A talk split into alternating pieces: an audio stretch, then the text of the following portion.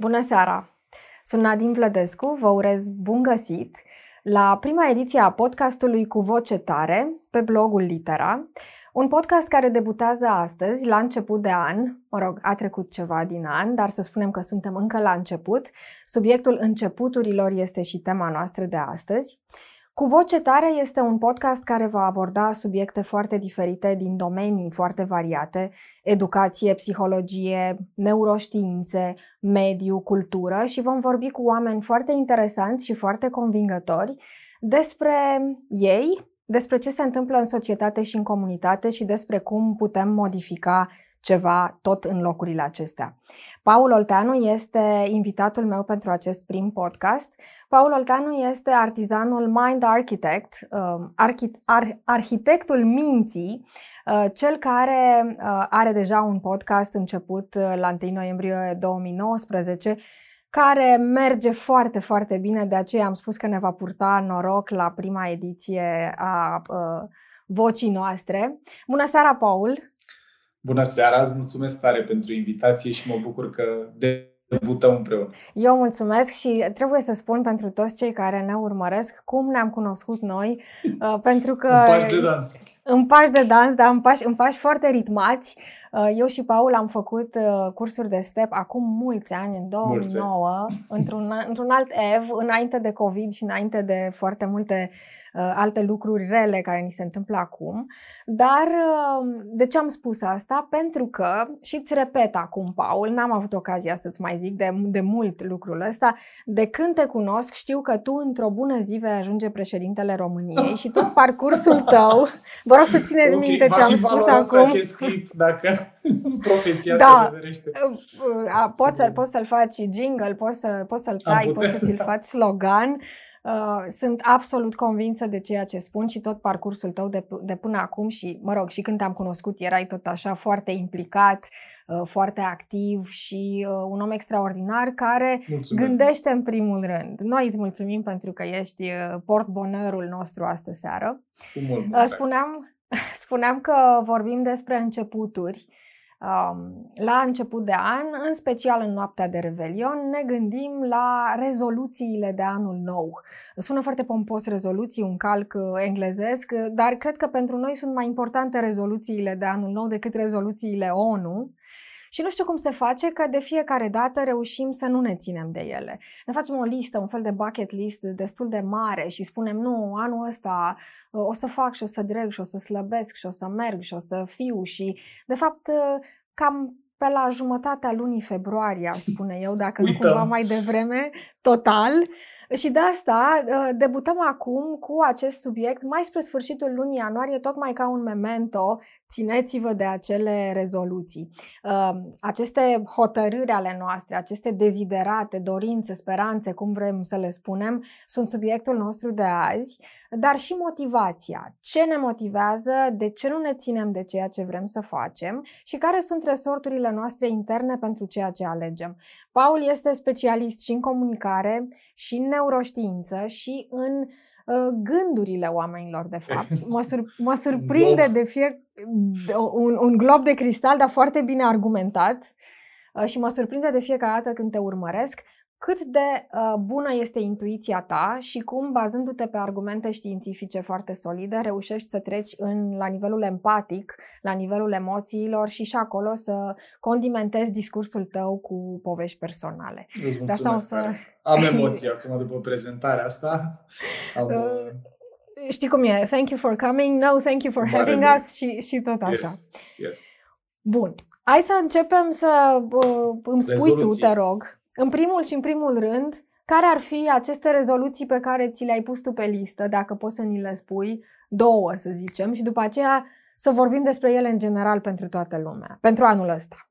Păi, eu nu operez așa mult cu rezoluții per se. Tocmai o să și povestesc în cele ce urmează de ce mie ideea asta de obiective sau rezoluții nu mi se pare deloc inspirată odată ce înțelegem cum funcționează creierul nostru. Eu am intenții mai degrabă Diferența pentru mine între rezoluții și intenții e că în momentul în care vorbim despre o rezoluție în sensul de obiectiv, să slăbesc 10 kg, să fac pătrățele, să economisesc 10.000 de euro, nu știu.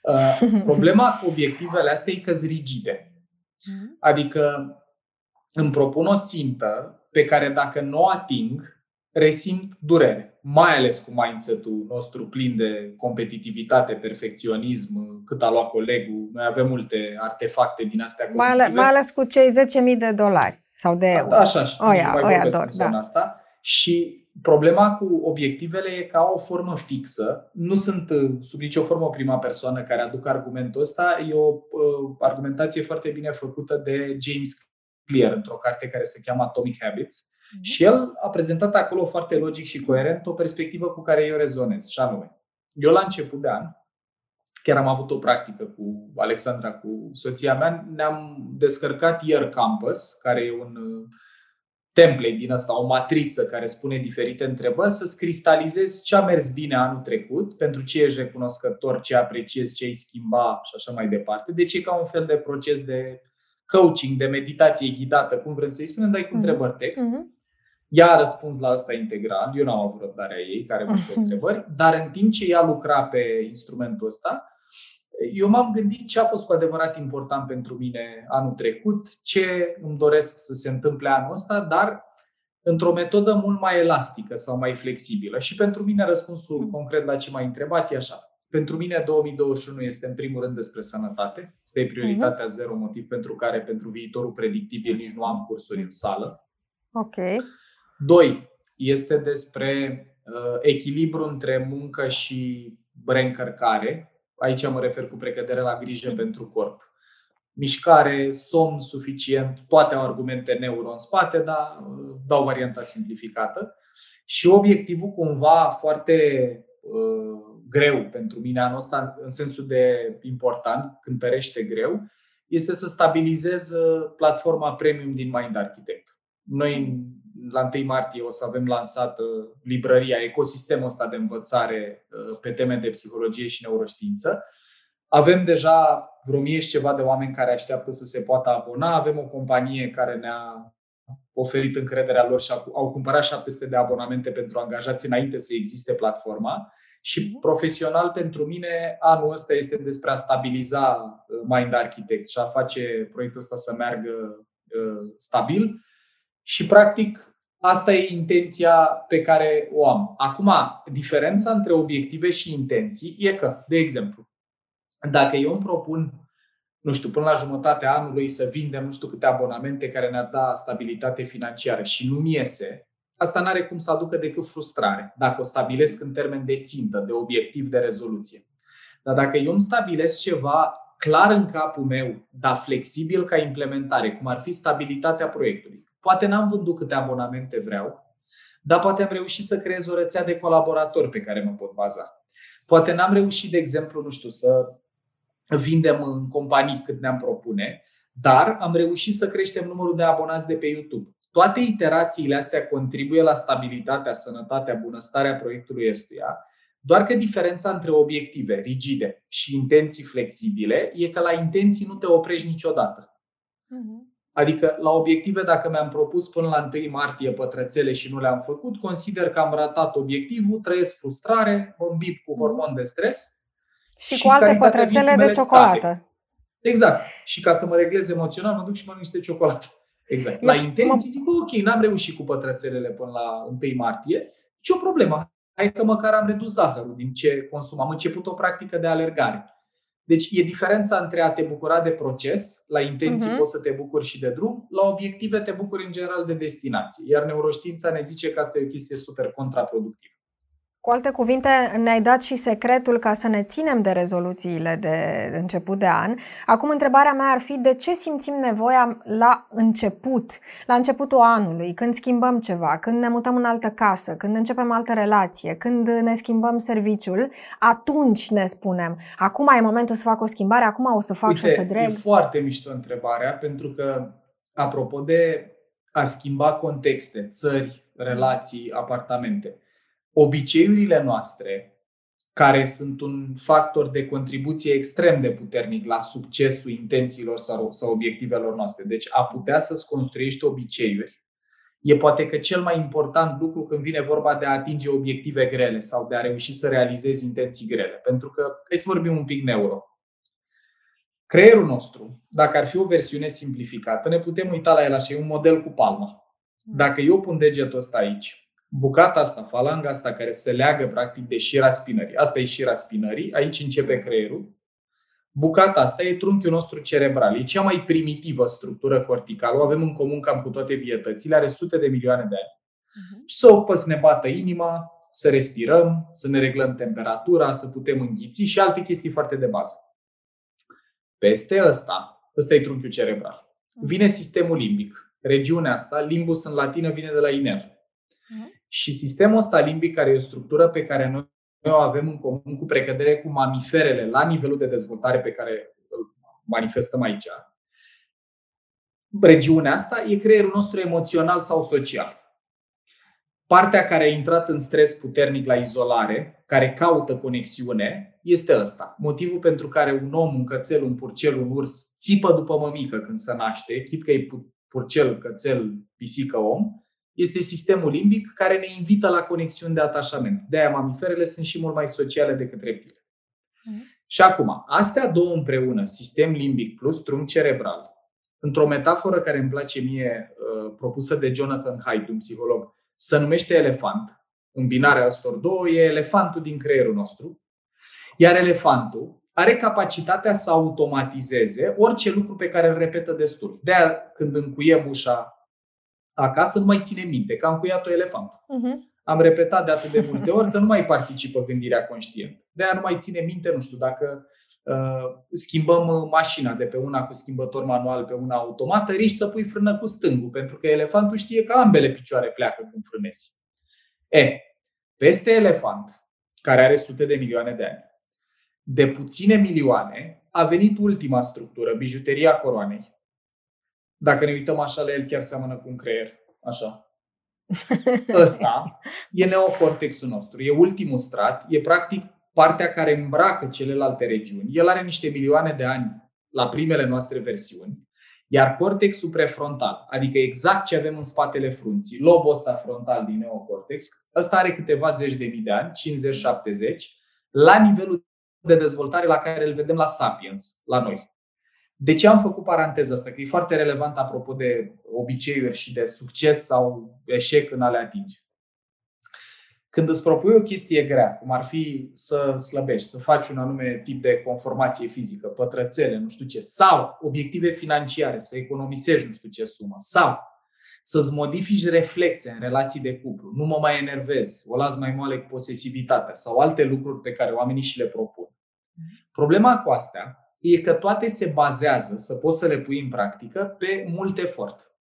Nu poți să faci pătrățele peste noapte, nu poți să reduci semnificativ greutatea sau să-ți remodelezi corpul până mâine, nici economisitul nu funcționează așa.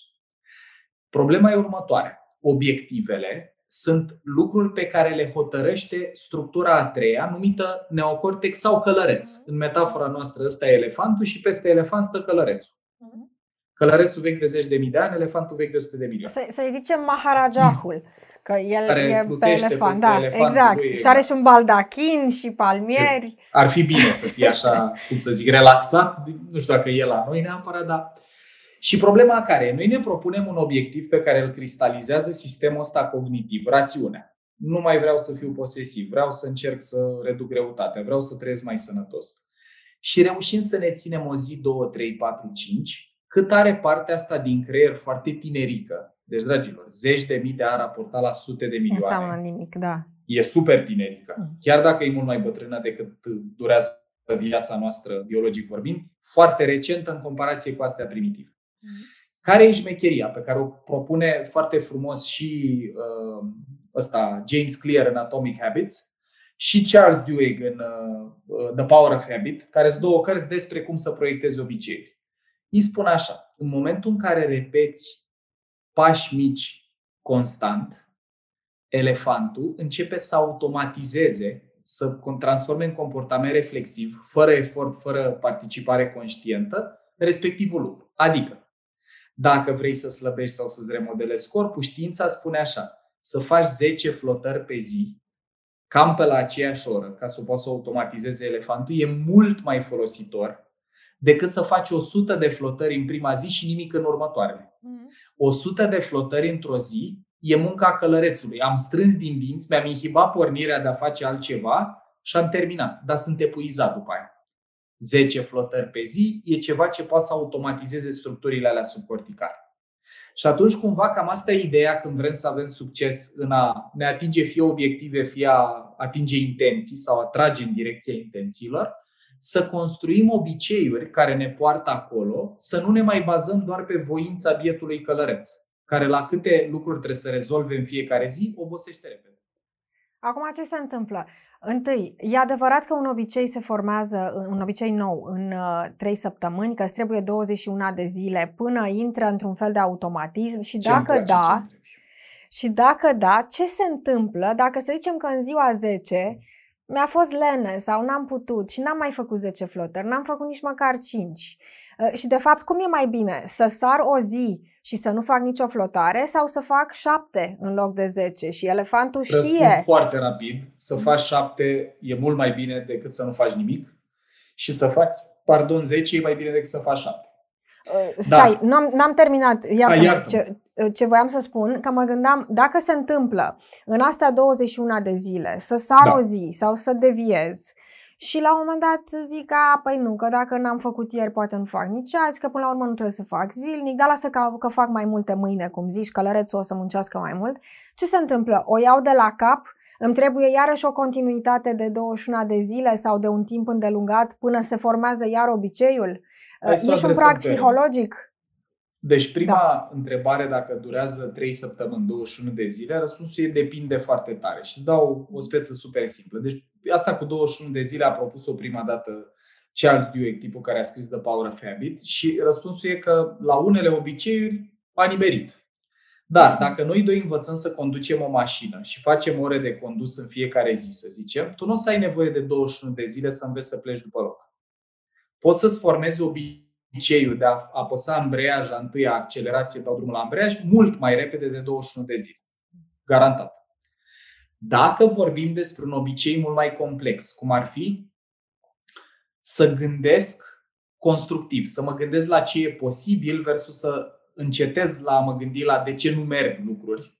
Aici Mhm. vorbim de o reorganizare cognitivă. Asta poate să dureze mult mai mult de 21 de zile. În 2019 am făcut o școală de neuroștiință în Australia, se cheamă The Neuroscience Academy. E o doamnă profesor, Sarah McKay o cheamă. Și Seara zicea ceva din registrul ăsta, că un obicei nou poate fi instalat în câteva săptămâni, două, trei, dacă e o chestie foarte simplă, cum e plecatul după loc cu mașina, sau descuiatul uh, ușii, să zicem că te-ai mutat, ai o ială nouă, să înveți să faci asta pe întuneric, fără să mai trebuiască să te uiți la cheie și la broască, durează mai puțin. Dar dacă vrei să construiești un obicei cum ar fi un tipar nou de gândire sau să o las mai moale cu posesivitatea sau cu gelozia sau să nu mă mai compar cu alții foarte mult dacă am înclinația să fac asta, astea sunt tot obiceiuri mentale, dar pentru că au fost construite în mult mai mult timp și sunt complexe, nu sunt ambreiaj întâia accelerație, poate să dureze până la 200 și ceva de zile de practică consecutivă, zilnică. Deci intervalul e între 2-3 săptămâni pentru lucruri foarte simple, ca să devină comportament reflex. Iar zic, deci să nu mai participe călărețul, gândirea conștientă care consumă multă energie. Și până la 200-200 și ceva de zile. Din ce spui tu, înțeleg așa că rutina este foarte importantă. Bine, aici cred Esențial. că și rutina bună, adică rutina poate să fie și fumatul și faptul că Păi tot mănânc obiceiul. prost. Asta e partea interesantă. Exact, uite, vreau să construiesc pe exemplul tău cu fumatul. Dacă eu vreau să mă las de fumat la începutul anului, Mhm. partea complicată va fi să astup, bine, nu că s-ar putea, dar a- va fi să deconectez o autostradă neuronală. Oamenii când se apucă de fumat, de ros unghii sau alte comportamente reflex, ei nu se apucă pentru că își doresc să-și otrăvească plămânii. Nimeni nu se apucă de fumat din plăcerea de inhalat tutun. Nimeni. Oamenii se apucă de fumat pentru că în momentul în care eu dau foc la țigară și trag, eu obțin niște neurochimicale care îmi plac. De pildă, dacă mă apuc de fumat ca să reduc nivelul de stres, cum face taică de exemplu, care fumează pe fond nervos. El când fumează, el nu fumează că vrea să inhaleze nicotină, el, el vrea dopamină. Mhm. Dopamina e un neuromodulator, e un hormon care în esență îți dă un sentiment de plăcere sau de motivație și motivația sau plăcerea reduc stresul, reduc nivelul de cortizol. Alți oameni se apucă de fumat, de exemplu, că vor conexiune socială. Mi-aduc aminte de o situație povestită de cineva drag care mi-a zis, băi, eu când lucram în Big Four-uri, în consultanță, eu am început să fumez, că era singurul moment în care puteam să socializez cu colegii mei. Și, ca și atunci să nu fie acolo exclus, creierul nu vrea da. nicotină, vrea oxitocină, care e hormonul conexiunii umane, nu doar umane, hormonul conexiunii, să-i spunem.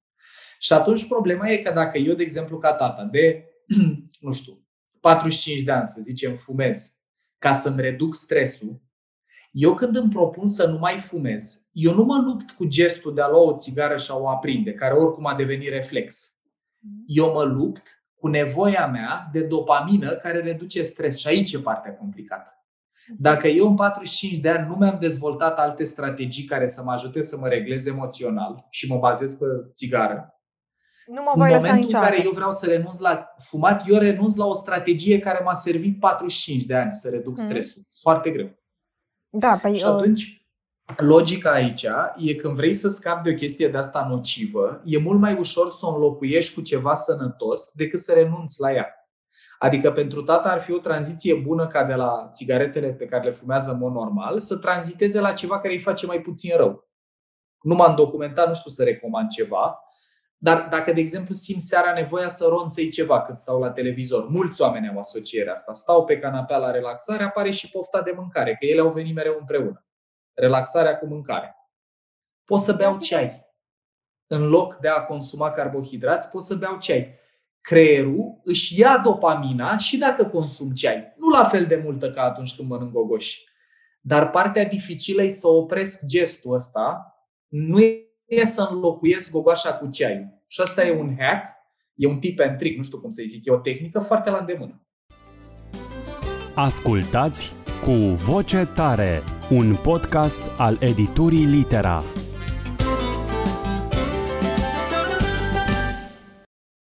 Acum, întrebarea este așa. Cum faci legătura între călăreț și elefant? Care este șaua dintre ei? Cum faci ca uh, rezoluțiile tale, intențiile tale, strategia asta la nivel cognitiv să fie transpusă și la nivel emoțional, adică să aibă și roade, să te ții de ce vrei să faci, să-ți însușești obiceiul ăsta. Asta ar fi o primă parte. Și al doilea lucru, ascultându-te vorbind despre fumat, uh, mi-am dat seama că și mie, ca fostă fumătoare, dar nu înrăită, mi-a lipsit mulți ani după ce m-am lăsat de fumat și nu de prim, din prima dată, n-am reușit, uh, mi-a lipsit gestul. Iarăși, nu știu ce era acolo, nu era o chestie socială neapărat, nu știu dacă ajunsesem dependentă de nicotină, dar îmi lipsea foarte mult gestul. Și acum, întrebarea așa, tu spuneai că e mai simplu să minimizezi, să treci de la fumat țigări la fumat altceva sau să încerci să parcurgi o etapă mai blândă până ajungi să renunți, da? și să înlocuiești uh, ce, uh, stimulul care îți produce dopamină și să fie unul mai, mai puțin nociv.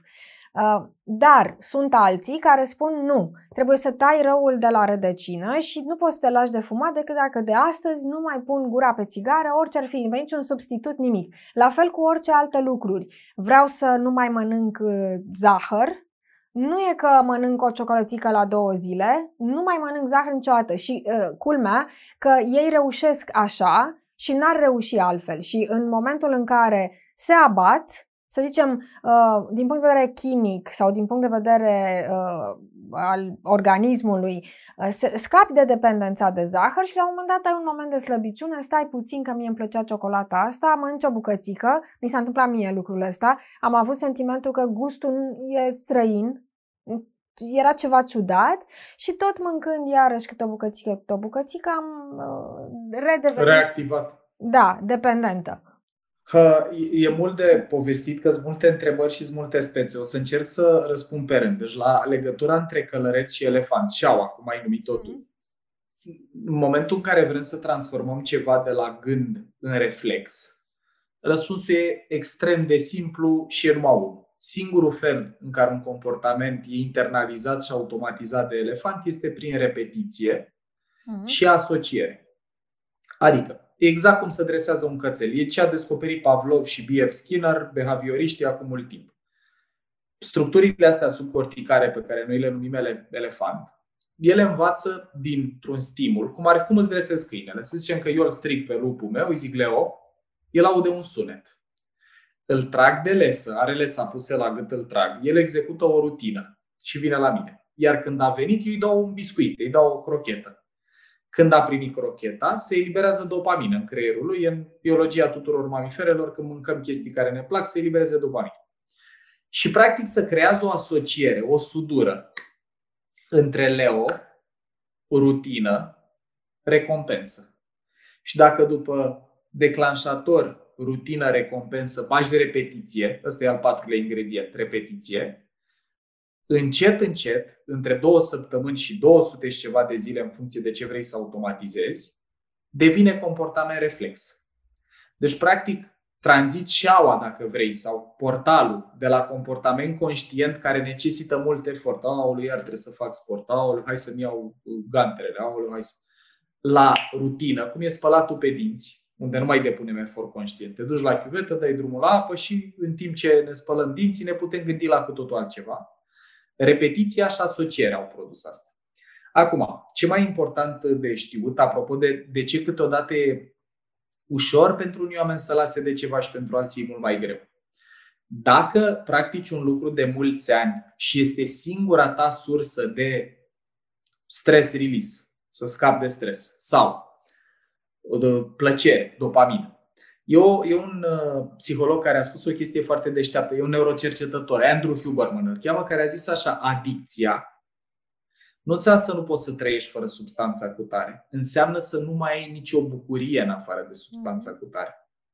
Adică, legătura e următoarea. Dacă tu ai putut să te lași de fumat, ți-a lipsit gestul, da, ai putut, înseamnă că tu aveai multe alte resurse care ți-au ținut chimia creierului unde era cazul, mm.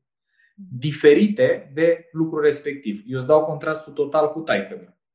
La tata e vizibil că singurul lucru care pe el îl calmează când e la serviciu este să fumeze. Și apropo de ce spuneai tu că ar fi grozav să știi ce neurochimical îți lipsește. În general ne lipsesc cam aceleași, adică sunt patru neurochimicale mari ale fericirii. Dopamină, care e motivație, plăcere, mâncare, partener atrăgător sexual. La păcănele e tot uh, dopamină. Când merg oamenii și joacă la păcănele, nu joacă că vor să câștige bani, joacă pentru sentimentul ăla de anticipare, dacă pică patru dame. Dopamină.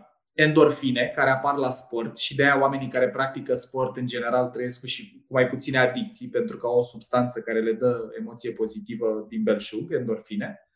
Oxitocină, care e uh, despre conexiune socială și nu numai. Dacă ți iei câinele în brațe și te lipești cu capul de el, și la tine și la câine se secretă oxitocină, care, apropo, se mai numește și hormonul încrederii. Uh-huh. Și serotonina, care e substanța care îți dă calm în contexte sociale, care te face să te simți relaxat în contexte sociale. Când știi că mergi la o conferință la care toată lumea e acolo ca să te asculte și ești uh, cel mai competent din panel, ești plin de serotonină, ești foarte relaxat când mergi pe scenă versus când ești la început de drum și prima ta asociere cu așa ceva.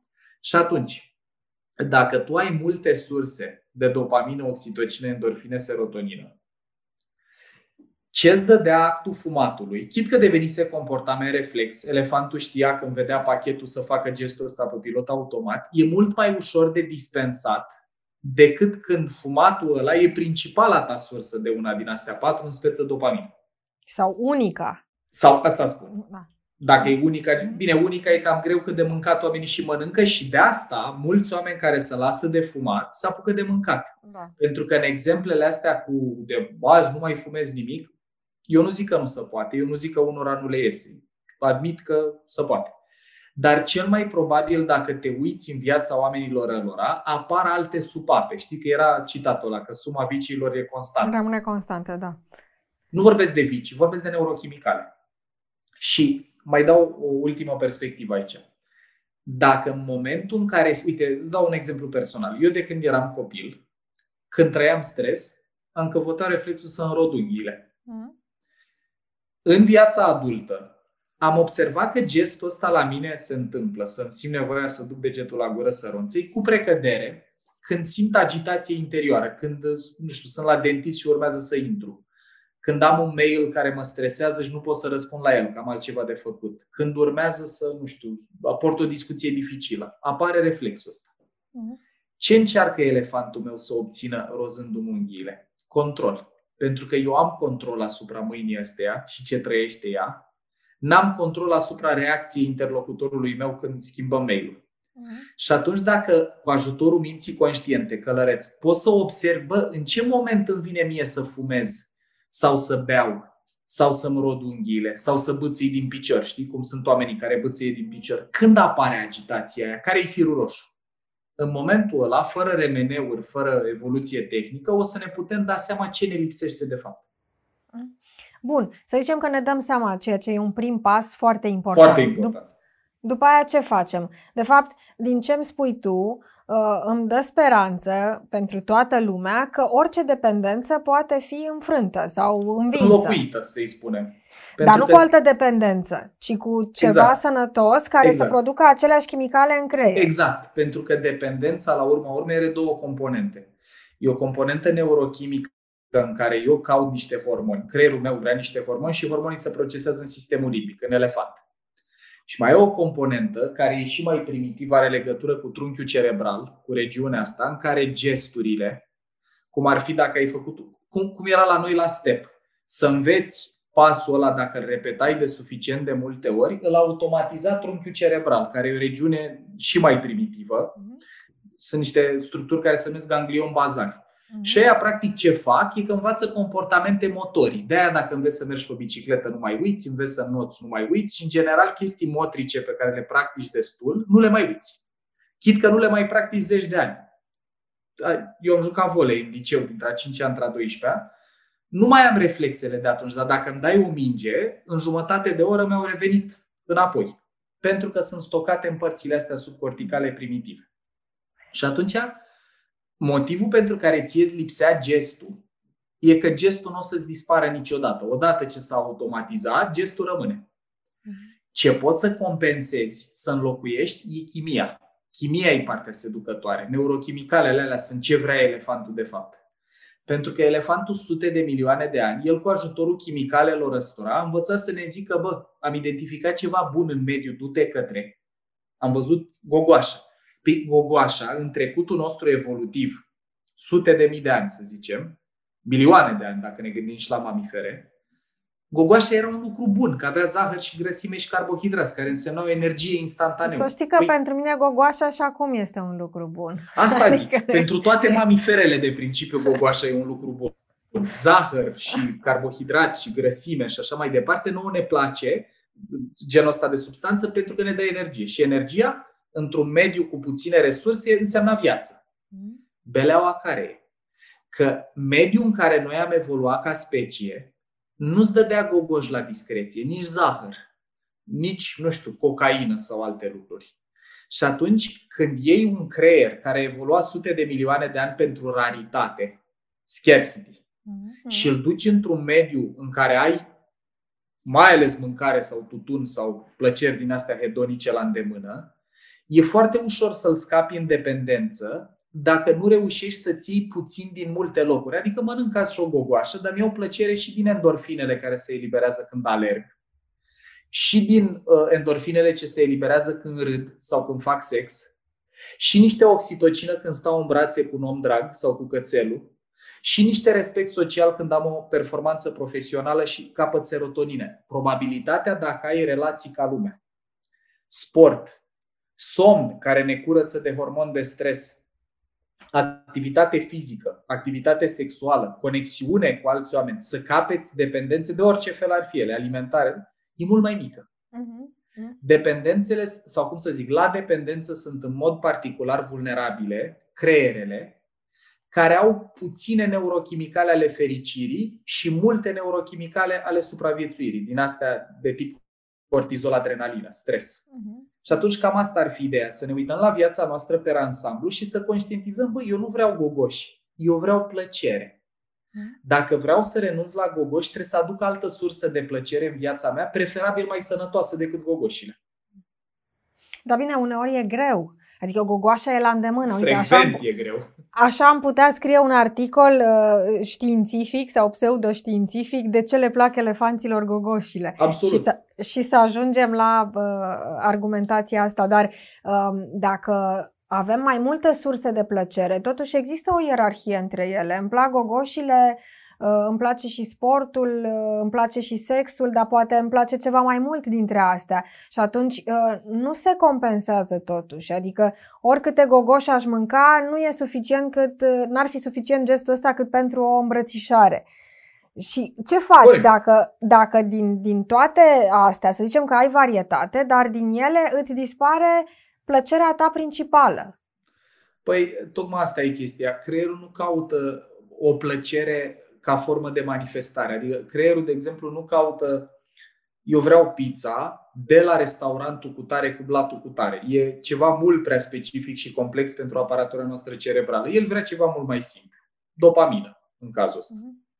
Și atunci, eu ce pot să fac e să înțeleg, ok, a dispărut o mare bucurie din viața mea. Uite, să iau un exemplu foarte concret. În perioada de pandemie, mulți dintre noi am trăit un deficit de oxitocină, de conexiune umană Fizică, cu alții. Da. Plus, am, uh, mulți dintre noi poate am trăit și un deficit din asta de uh, endorfine pe fond de mișcare. Eu, de exemplu, mergeam la not de vreo două ori pe săptămână, n-am mai putut să merg la bazin pentru că s-au închis toate sălile și, mă rog, oricum n-aș fi mers, că mi se părea riscant.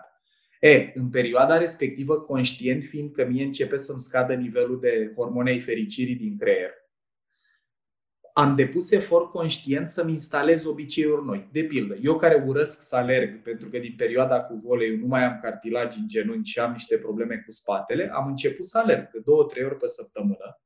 Mi-am luat echipament, am studiat cum trebuie să alerg să nu-mi afecteze spatele și am instalat un obicei nou. Da. Am pierdut conexiunea cu oamenii din pauzele de la training, din activitatea mea de bază, unde socializam, mai schimbam idei, plus adrenalina, incitația de a întâlni grupuri noi am început să învăț despre bursă și să tranzacționez, să-mi iau energia asta din altă parte.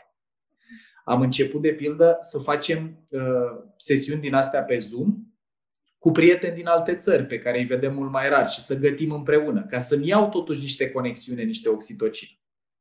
Deci e treaba călărețului, e treaba fiecărora dintre noi să ne dăm seama ce e important pentru noi. Și uite, apropo de obiective sau intenții, un lucru care lipsește foarte tare, Nadine, din punctul meu de vedere, în felul în care ne uităm la dorințele noastre, e că noi nu le cristalizăm. Mm-hmm. Știi, era vorba aia că all my life I wanted to be somebody, now I realize I should be more specific. da. Adică, știi? Ok, îmi doresc să arăt bine. Dar de ce îți dorești să arăți bine? Pentru că aș vrea să mă placă mai mulți parteneri de relație. Și de ce vrei o relație? Pentru că și când sapi un pic, s-ar putea să-ți dai seama că, bă, tu nu trebuie să faci sport dacă vrei, de fapt, conexiune umană. Tu trebuie să găsești alți oameni care te plac și cum arăți acum. Eu nu spun că e bine să facem sport sau nu, ce spun e că reflexia asta, bă, ce cu adevărat important pentru tine? E foarte importantă și momentele astea de tranziție de care vorbeai tu, un an nou, o relație nouă, un oraș nou, o carieră, un job nou, sunt momente foarte bune de a întrerupe automatismele. Pentru că ultima idee pe care vreau să o împărtășesc despre neuroștiința asta obiceiurilor e că reflexele noastre sunt dependente de declanșatori. Adică, dacă eu n-am zahăr în casă, probabilitatea să mănânc seara zahăr e zero. Da. Dacă am scos din schemă declanșatorul, am scos din schemă și obiceiul, că nu mai apare rutina, recompensa, repetiția. Și atunci de ce dau exemplul ăsta? Dacă eu trăiesc într-o casă în care am suferit o despărțire și tot un apartamentul ăla mi-aduce aminte de persoana cu care nu mai sunt și asta îmi scade nivelul de hormonei fericirii, eu ca să vreau să mă reglez emoțional, e firesc să-mi vină, nu știu, să mănânc sau să mă uit la Netflix sau alte chestii care dau plăcere instantaneu. Dar ce pot să fac mult mai sănătos pentru mine e să mă mut din casa aia sau dacă o dețin, să zicem că nu pot să mă mut că e a mea, o re, re, re decorez schimb ceva în mediu, cu totul.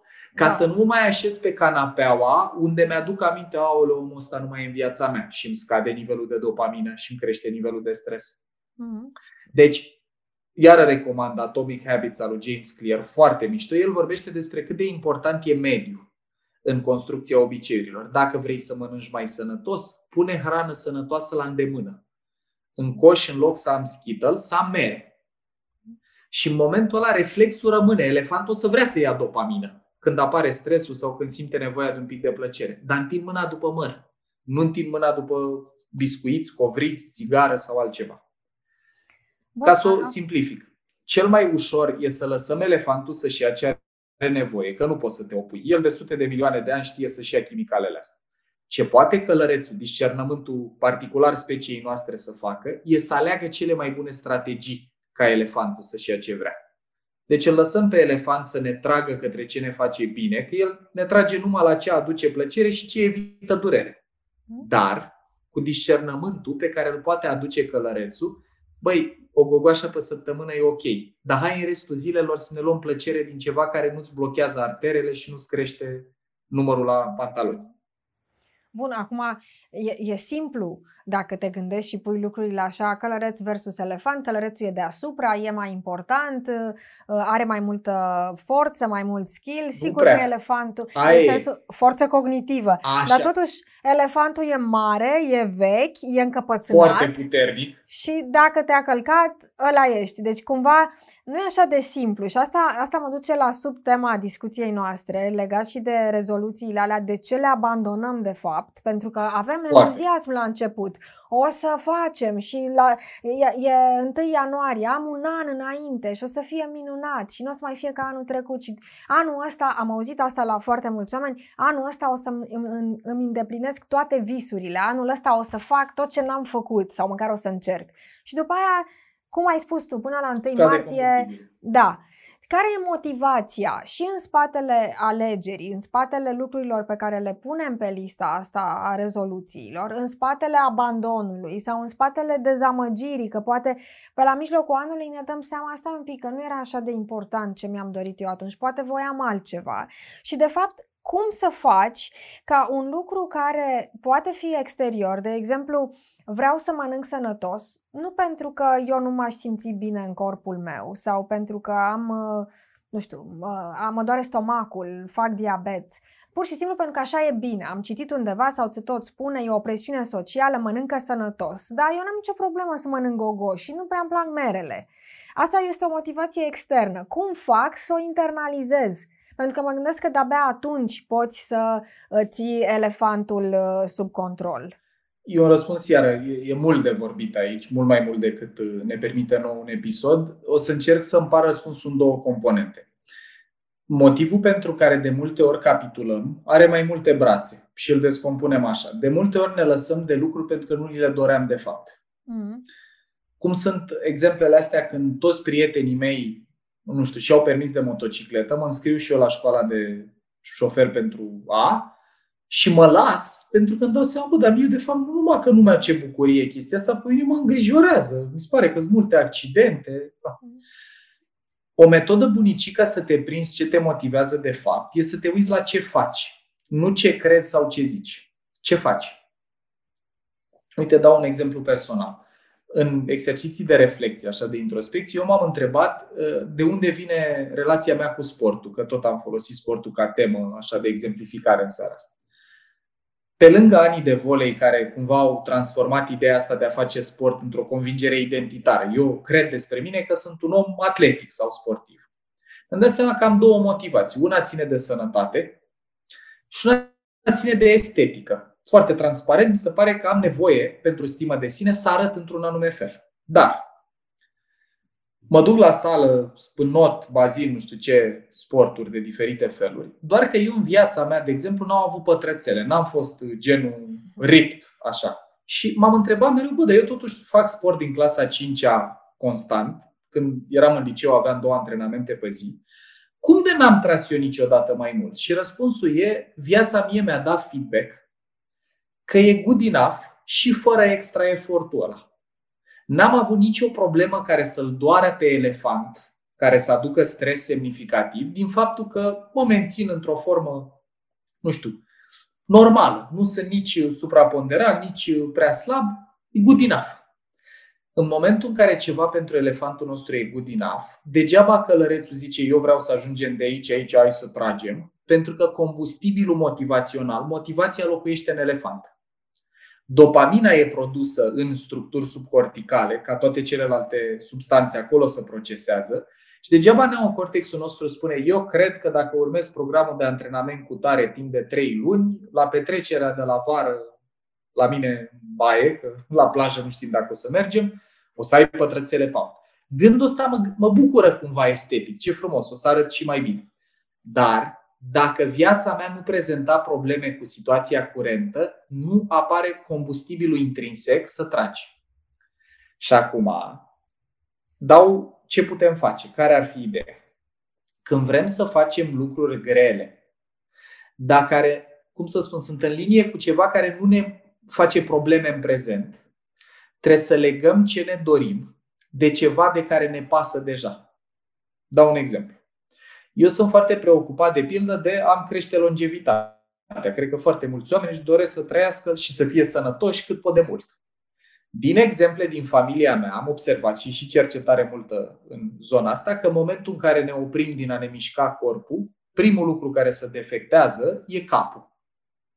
Uh-huh. Creierul uman și nu doar uman a evoluat ca să se miște. Sute de milioane de ani, creierul trebuia să coordoneze mișcare, mult mai mult decât să coordoneze lucruri stând pe scaun. Și atunci, de la nașul meu, care cum n-a mai putut merge, i-a scăzut sănătatea psihică, nu doar fizică, efectiv s-a degradat cerebral. Până la o grămadă de alte studii de caz care arată că și, de exemplu, în cazul oamenilor care suferă de depresie, oamenii care fac sport zilnic și aia care iau antidepresive, în termen de ameliorare a stărilor, e identic efectul. Mm. Și atunci, eu fac sport zilnic, că merg, că fac ceva în casă, că fac yoga, îmi mișc corpul, iar motivația nu vine de la pătrățele, vine de la faptul că vreau să-mi țin creierul tânăr și funcțional. Iar asta mă motivează. Provocarea e să găsești ceva de care îți pasă cu adevărat, lucru pe care îl poți lega de lucru pe care vrei să-l obții. De exemplu, s-ar putea ca un părinte să nu fie motivat să facă bani la birou ca să-și mai cumpere o mașină, dar s-ar putea să vrea să tragă mai tare profesional și să-și pună în operă uh, obiceiuri sănătoase pentru carieră, ca să plătească școala copilului în străinătate. Mhm. Ideea e să-ți dai seama ce-ți mișcă elefantul. Și o să dau patru teme universale, le avem în comun cu toate mamiferele.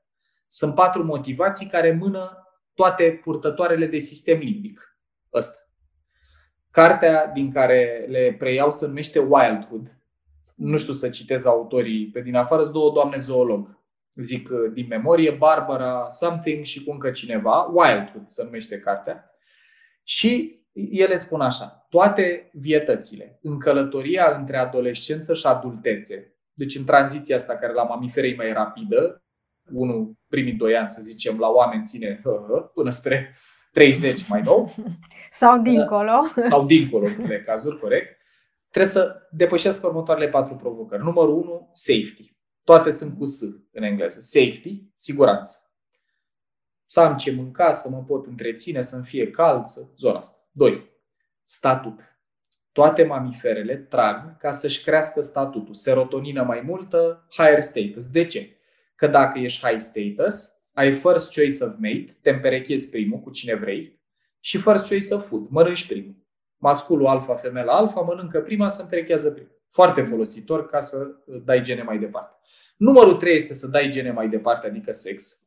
Toate mamiferele au uh, motivație intrinsecă în direcția asta.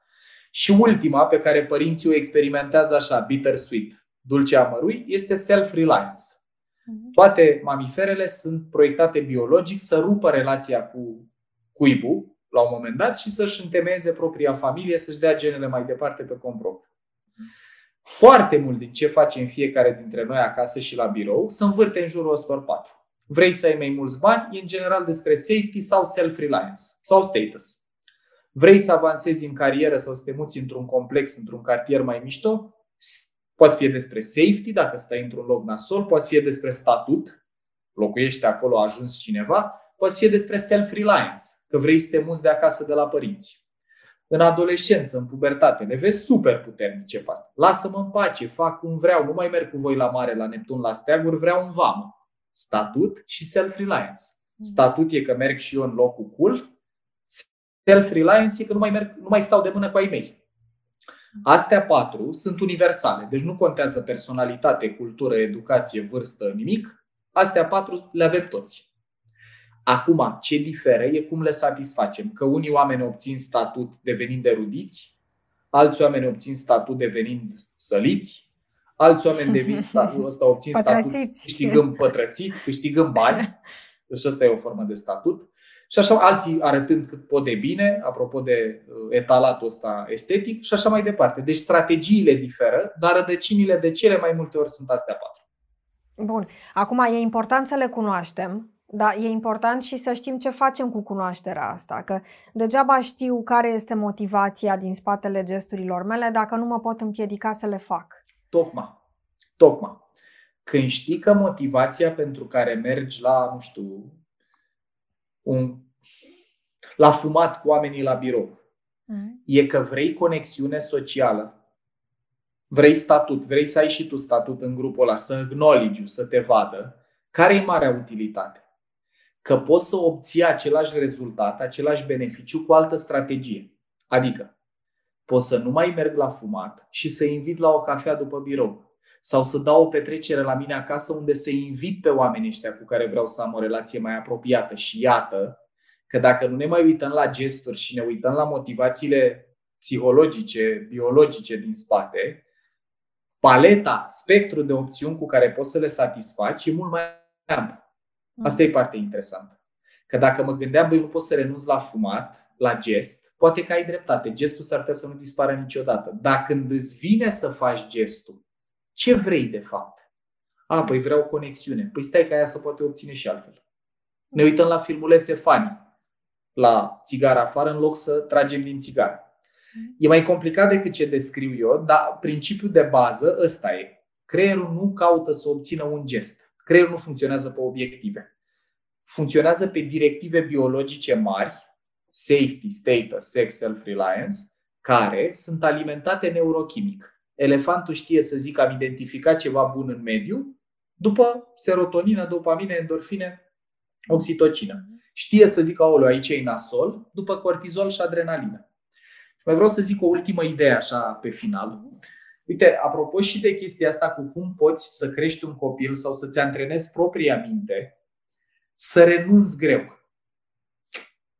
Să renunți greu sau Asta ai spus, să renunți da, greu. Să da. renunți greu. Când te apuci de ceva, când îți propui un obiectiv, o intenție, când ai un plan, să, să, cum să, să crească probabilitatea să nu cedezi. Uh-huh.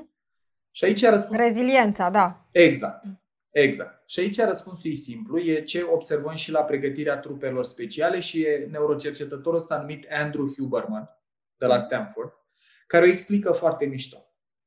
Noi în creier, când suntem confruntați cu adversitate, în esență poate să apară, deci când, când creierul nostru percepe mediul ceva amenințător, sunt două rute. Informația ajunge la un nucleu central care se cheamă talamus și după aia din talamus poți să o ia pe două traiectorii. Printr-o chestie care se numește, o să, o să dau un pic chestii tehnice și după aia intrăm în Nu, nu, sunt, sunt binevenite și țin de anatomia și de biologia noastră și ca specie și ar trebui să cunoscute. Eu nu sunt expert în a numi zonele, dar e inter... adică cum să spun, suntem în punctul în istoria neuroștiinței în care chiar ne-am cam prins cam care sunt regiunile și rețelele și merită amintit.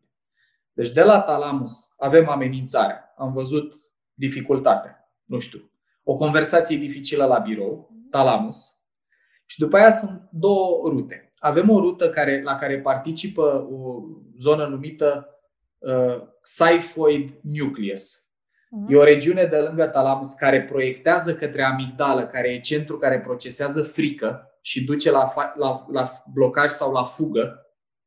Iar din talamus, din aceeași regiune, dacă se activează un frățior, o altă regiune numită nucleus reunions, nu știu să le zic în română că eu ascult asta în engleză, proiecția, așa, comunică, știu că da. e făcută către medial prefrontal cortex, către regiunea asta. Cortexul prefrontal, regiunea medială, dacă vreți, sau mijlocie, cum să-i spunem. Iar ăsta te face să te duci înainte către a confrunta adversitatea. Așa că o traduc... Flight or fight.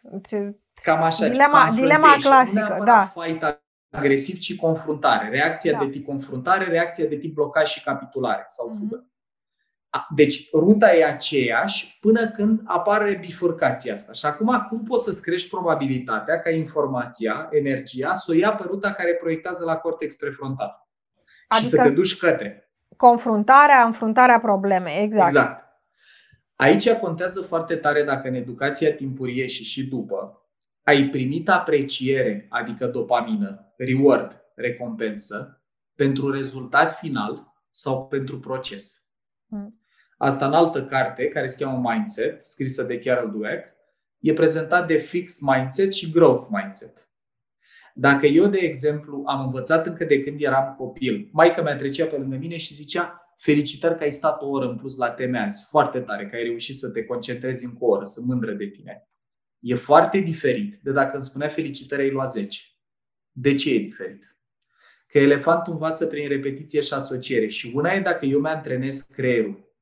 Să absoarbă, să ia plăcere, să elibereze dopamină în proces, în efort, când mă străduiesc, că atunci venea aprecierea și mâna mamei pe spinare, mângâiatul, versus dacă aprecierea venea doar când reușeam rezultatul final, care pune presiune și dacă te întâlnești cu situații unde probabilitatea, așa cum o calculează călărețul, e mică să câștigi, nici nu te bagi.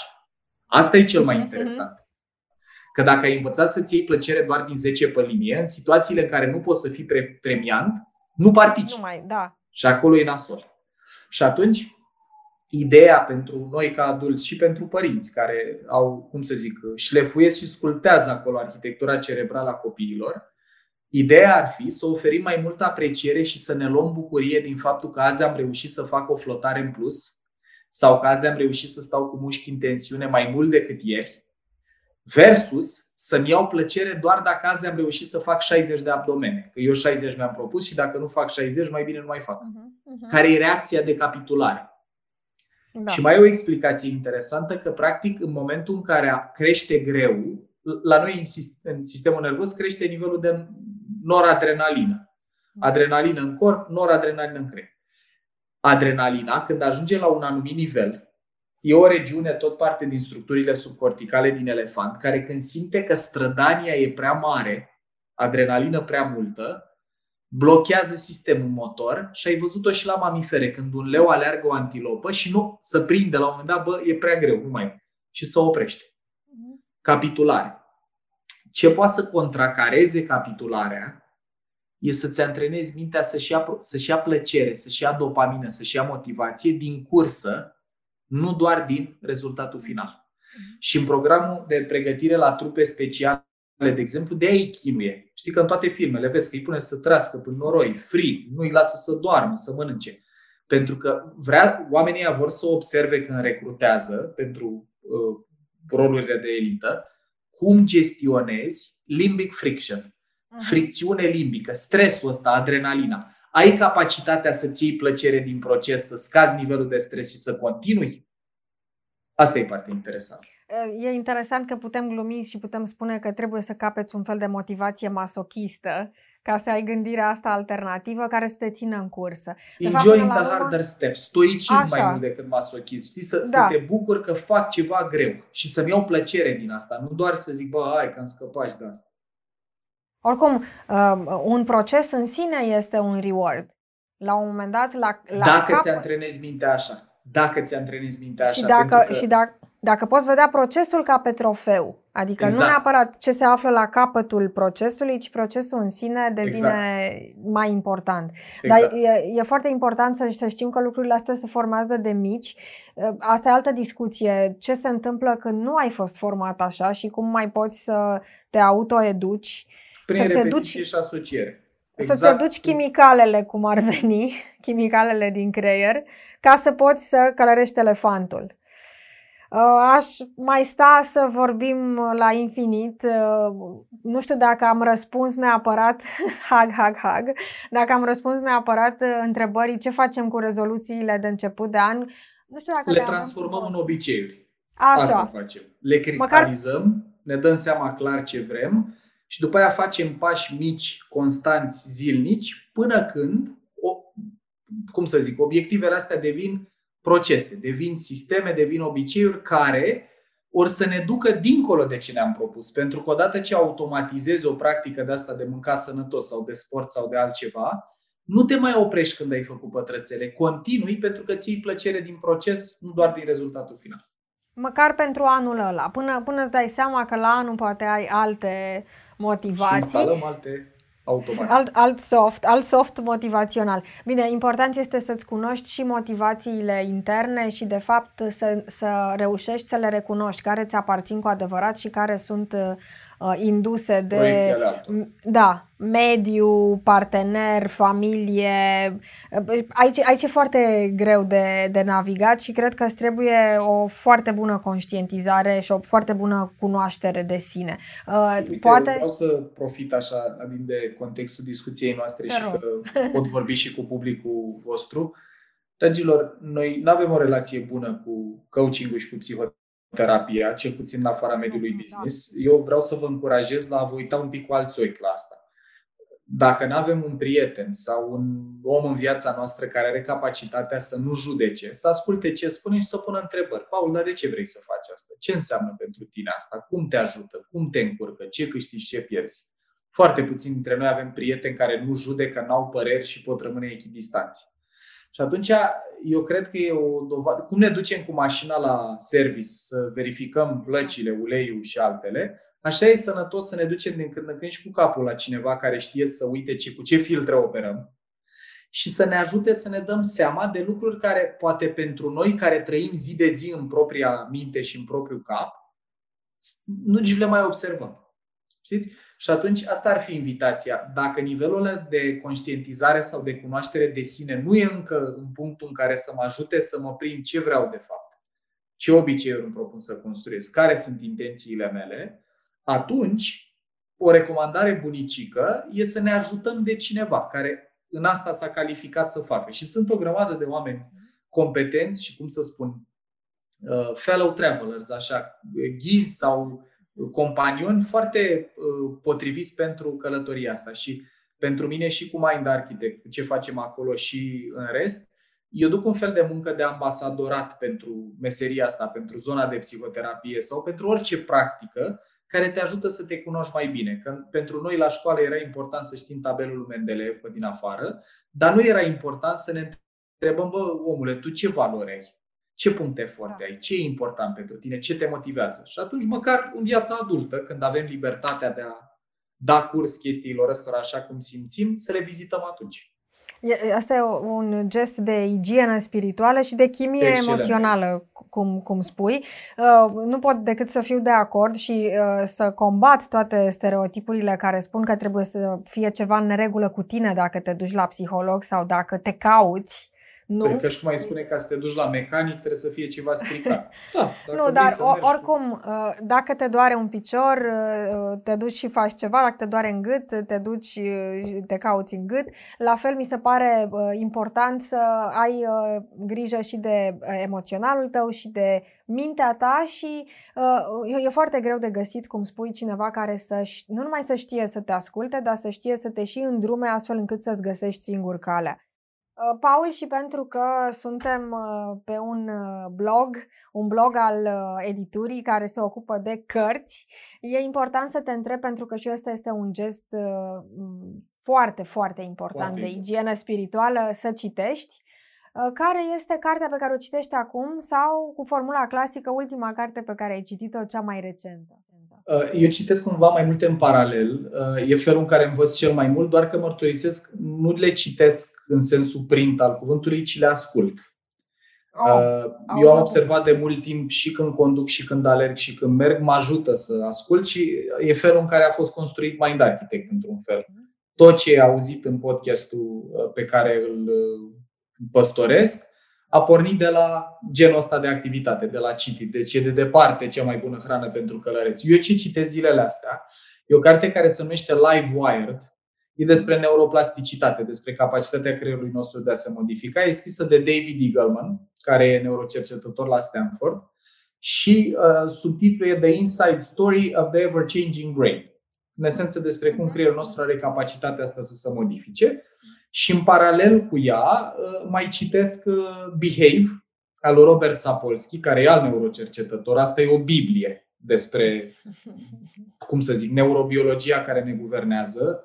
Mă străduiesc de 2 ani să o termin. Cartea asta, când o pornești, cred că are ceva gen 25 de ore. Eu mai am 18 ore din ea, deci e așa. Mai ascult, mai notez, mai ascult, mai notez.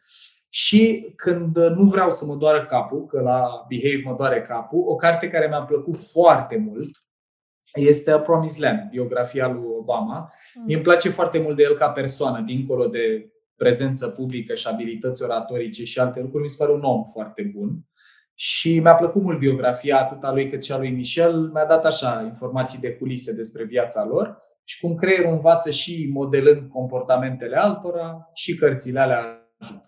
Pentru că e foarte important să ai și un model. Asta ar fi uh, o altă parte legată de motivație și de educație. O să-ți facă plăcere atunci dacă o să-ți spun că la Litera prețuim tare mult audiobucurile și că ambele cărți, și cartea lui Michelle Obama, în lectura subsemnatei yes. și cartea lui Barack Obama sunt audiobookuri să le fac în facere. Părinților. Iată, când wow. sunt gata, let me know. Mama Mulțumim. cred că s-ar bucura tare mult să asculte. Vor fi și... cât de curând și, și vor fi găsite pe, pe mai multe uh, site-uri, pe citește.ro. Uh, vei ști despre ele, le vei putea asculta în, uh, în română. Mulțumim că ești interesat. Și că asculti audiobook-uri pentru că e important să, să crească și acest domeniu. Sunt uh, o mare susținătoare a cărții fizice, dar și a cărții digitale și a ascultatului, o altă temă pentru un alt podcast, cât e de important să ascultăm și cum nu, se, nu ascultă nimeni, de fapt. Corect. Însă pe tine te-am ascultat oricât. Mulțumesc! Mulțumesc mult pentru toate informațiile mult, astea. Sunt food for thought. Uh, aș vrea tare mult să mai fi invitatul nostru și la în alte ediții să discutăm în continuare despre uh, cum Continuă te, misiunea. cum te duci. Da, chiar e, e bine spus uh, misiunea. Mind Architect este un podcast care pentru noi rămâne un punct de referință. Da, este The Big Brain. The Big Brain, da. The Big Brain. Da, the Big Elephant Brain. Uh, mulțumesc, Paul. Cu mult, ne porți noroc, te așteptăm la noi oricând și uh, încă o dată e important să spunem cu voce tare anumite lucruri uh, care trebuie spuse în societate, în comunitate, uh, în sinea noastră și uh, în toate interacțiunile noastre cu cei din jur. Bună seara, pe data viitoare, la Seara revedere!